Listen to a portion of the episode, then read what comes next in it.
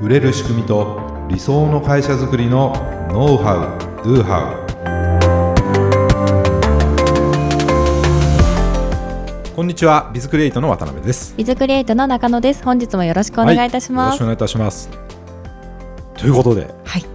新年明けましておめでとうございますはい、おめでとうございます。 2023年もねスタートしましたもう早いですねね。今日1月4日ですからね、もう仕事始めの方もね確かにうんいらっしゃるとはい今日からね仕事始めというんうんう方も多いかなという印象なんですけどでねすね。ね皆さんはそれぞれのね、はい新年を迎えられたと思うんですけどねね年始に目標設定もねされた方多いんじゃないかなと。うん確かに多いと思いますようんね。まあ、今年こそはとね、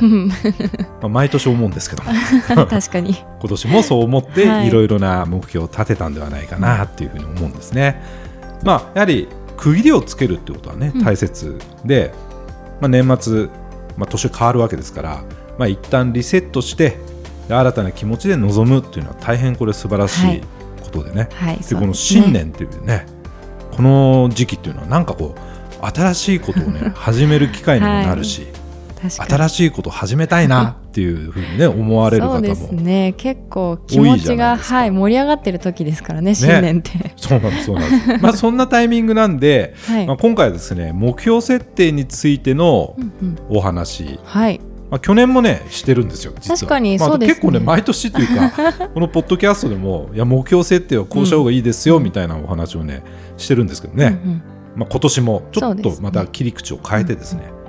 目標設定についてのお話で、今回はですね、はい。目標設定をする前にしてした方がいいこと、お、する前の話ですはいね。そのうーテーマでね、はい。話していこうかなというふうに思うんですね。わかりましたう。ん、まあいい時期じゃないですか。そうですこのねお正月のね。はい。じゃあなんですけども、はい。中野さんにね聞きたいんですが、 中野さんはもう今年の目標ってもう立てられましたか。あ、そうですね。いくつかもう設定はしてありますね。おーさすがですね。ちょっとだけ。その中で、はい。なんか新しい目標ってあります？新しい去年はないけ立ててなどいなんか今年からこううんうんう入んってる目標。あーはありますね。なるほどなるほど。じゃあその去年の目標、去年立てた目標ってね、はい。それ今年はどうなってますか？あーまあ継続してた目標にしてるものもありますし、あとはちょっとまあ今年入れてない入れもてないのもものも。ちらほら なるほど。ありますね。なるほどね。はいじゃあその去年の目標、去年立てた目標っていうのは、うんうん今年の目標としてこうどれぐらい残ってます？うん、うーんどうだろう半分ぐら半分いぐとらいかはいあるかななるほと。じゃあもっと聞くんですけど、はい、じゃあその半分ねはい、はどうして今年の目標にしなかったんですかうん去年目標になってたんですよ ね。そうですでもね。今年入れてないと。うんううんちょっと今思うとまあなんとなくこう立ててん、なんとなく いっね。てしまったものもあったのかなともう思いますなんとなく勢いであのうん目標にしちゃったみたいな。そうですねそういうのもあったのかもしれないですねなるほどね、まあ、これ結構、 なんだろう、非常にこう模範解答というか、 本当ですか目標あるあるだなって僕、思っうんてるんですよね。で、年始、ね、年の初めって、新しいこと始めたいって思いも強くなるじゃないでうんすか。ですねだから、目標も新しいものになりがちというか、なんか新しいことを始めたいかととか、ななんか新しいことをやりたい、やらなきゃみたいなね、うんうん感じもあるなと思うんですよ。はいでやっぱり新しいことにチャレンジするのとかってワクワクするじゃないですか、そうですねなんか知んないけどもう年初ってやれそうな気がするじゃないです かついついも考えちゃいますよねそっちの方にそうなんですよねそうだから去年、まあ、そういう感じで立てた目標なんでやはり去年もそうなんです、まあ、多分一昨年もそうだと思ううんんです、うんやはりなんとなく立てた目標は今年に引き継がれないこともありがちかなと、まさに私うんね、じゃあなぜそうなってしまうのかっていうお話なんですね、はいまあ、僕は理由が2つあるなと思ってまうす、んはいまあ一つ目は、はいゴールイメージが明確になってない、うーんなんとなくですからなんとなくこういうことやろうみたいな感じなんで、何がどれぐらいできたらどうなるのか、うんうんね、何がどれぐらいできたらどうなるのかっていうそのゴール ですよね、はい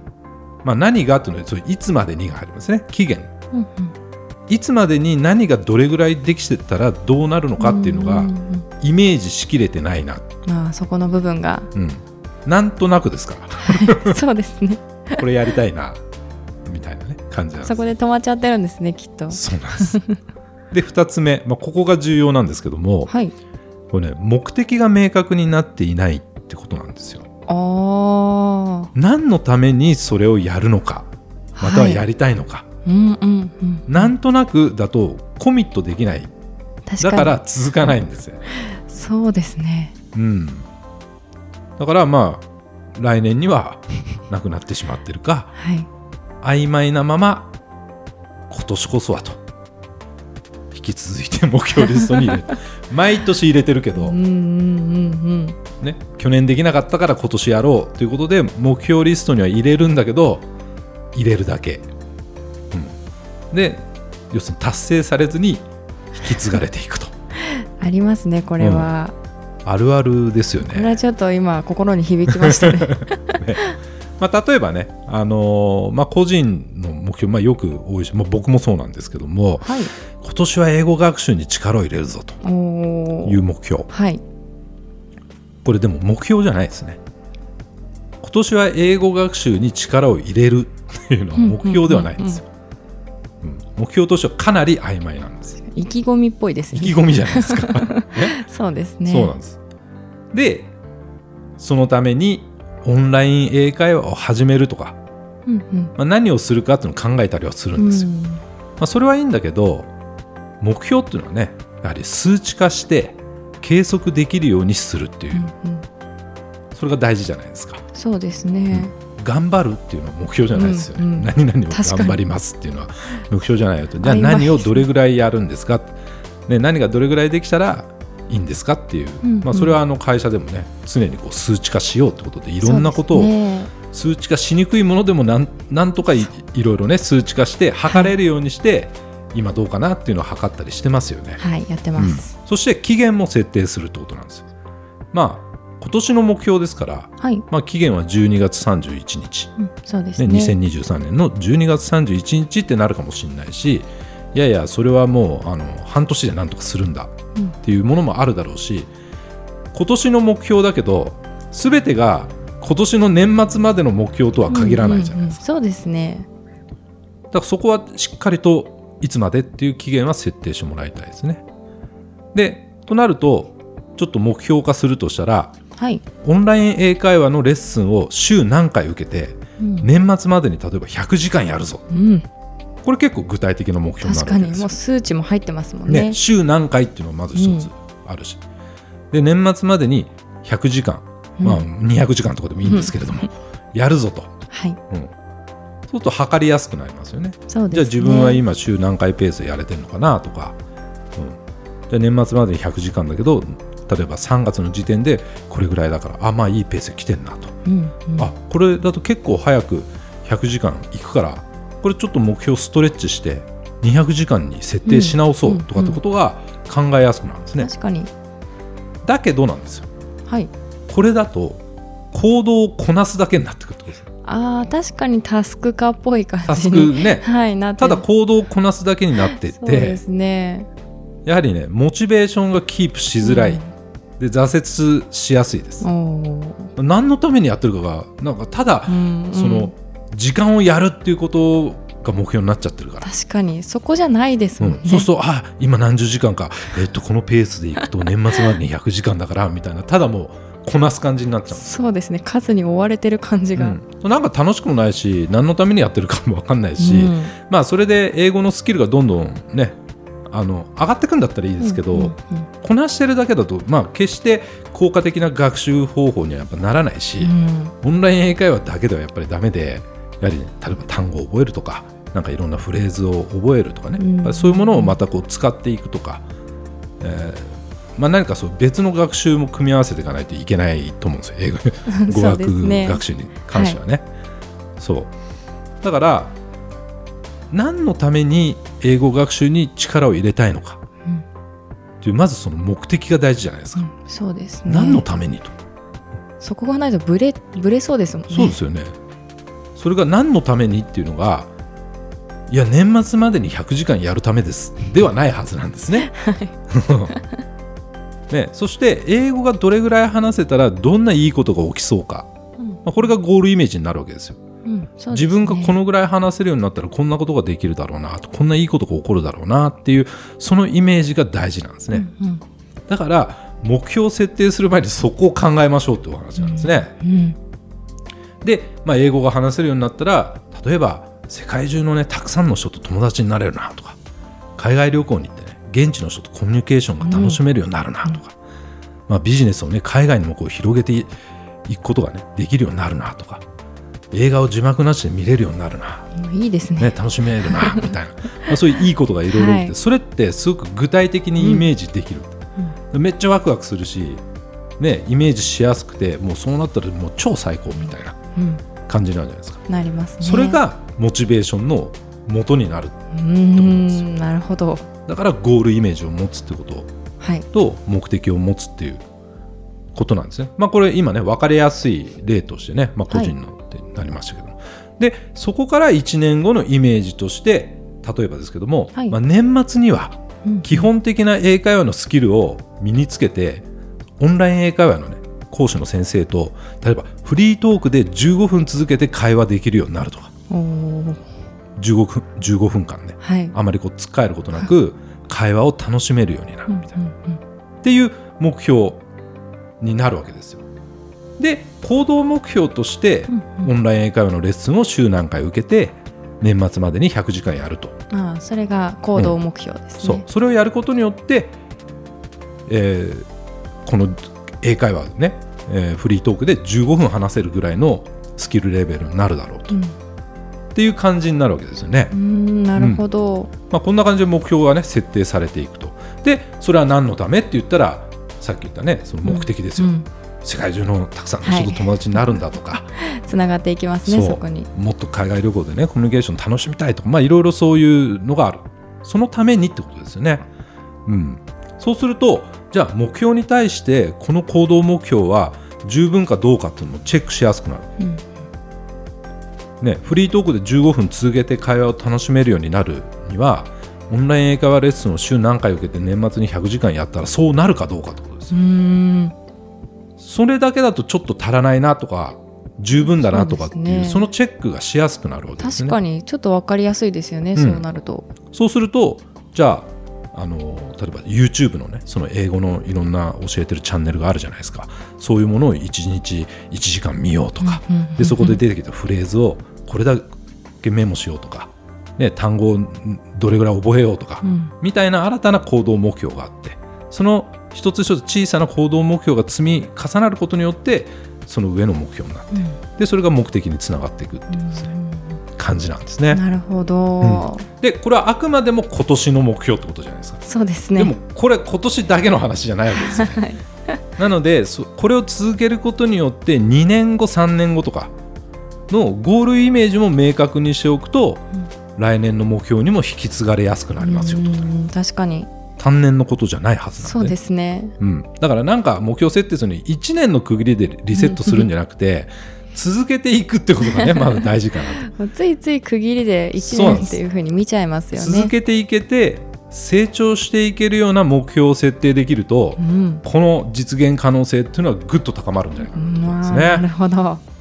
い、ということでね、えーまあ、今回のねこの目標のお話これ参考にですね、まあ、皆さんもですねまず年初に立てた目標をチェックしてもらったりいやまだ目標設定しないよっていう人はですねぜひですねこの最高の目標設定をねはい してみていただきたいなというふうに思います。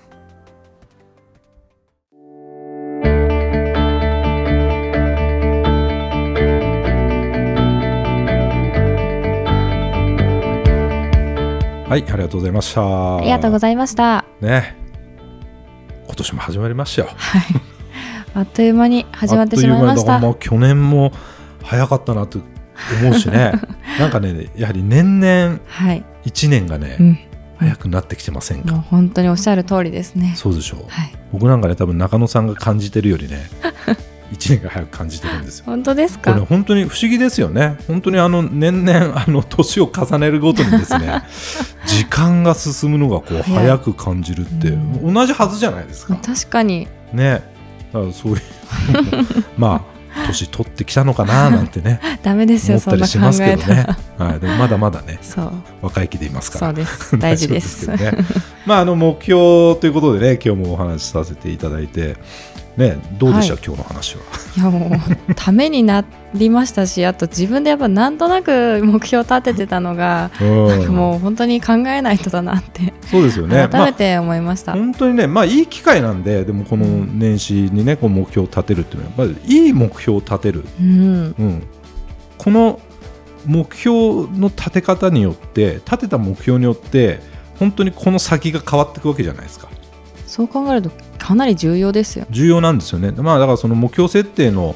そのノウハウとかあまあスキルというかねでまあたくさんあるんでね、まあ、皆さんも勉強されてると思うんですけども、うんでもまあそんな難しいことじゃないですよねそうですねね、ちゃんとも目的をこう決めて、うんちゃんとそのゴールイメージを明確にするとあの挫折しにくいよって話、うんうんえーっていうのとあとはやはりねこう、まあ、無理に区切る必要はないというか区切、まあ、あの1年というのを、ね、区切りとするのもいいし、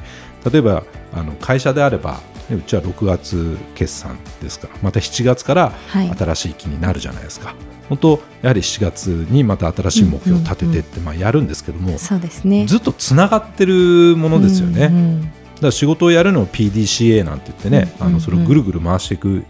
イメージで皆さんねされてると思うんですけども、まあ、それと同じで個人の目標でも会社の目標でも、まあ、ビジネスの目標でもうん何かこうリセットしていくというよりは、まあ、続けていくっていうことがすやっぱり大事で、で1年をこう、まあ、振り返ってで改善すべきところは改善して、うんうん新しくするとこは新しくしてとか、うんうんやめるべきことはやめてってもうとにかくそれを繰り返していくしかないですよね。そうですうね、んそれをやることによって何をこう実現させたいのかとか何を達成したいのかってことが、うんうんまあ、より見えてくるというか、うん、なのかなと、ね、だからまあ弊社でも今そういう感じでどんどんこうはい数値化したりね、いそうですねろんなその行動をよりまあ細かくというかうん見ながら結局じゃあそれ何のためにやってんのっていうのを特に忘れないようにしてるじゃないですか。そうですねそれは新しいお客様を増やすためなのか、うん今いるお客様を満足してもらうためなのかと、うんまあ、その2つかなっていうところでね、じゃあこの行動っていうのはそのどっちにつながる行動なのと、っていうのを常にチェックしてますよね、はいうん、だから本当その通りのことなので、それって大きなその目標そして目的があるわけですその目的を達成するためにやるうん会社であれば理念の実現のためにやっているだからそこにつながっている行動になるかどうかっていうのもちょっそうですねとチェックしてもらうといいかなと思います確かにね。そこもねねなんであのまあ年初からねちょっと僕熱く語ってますけれども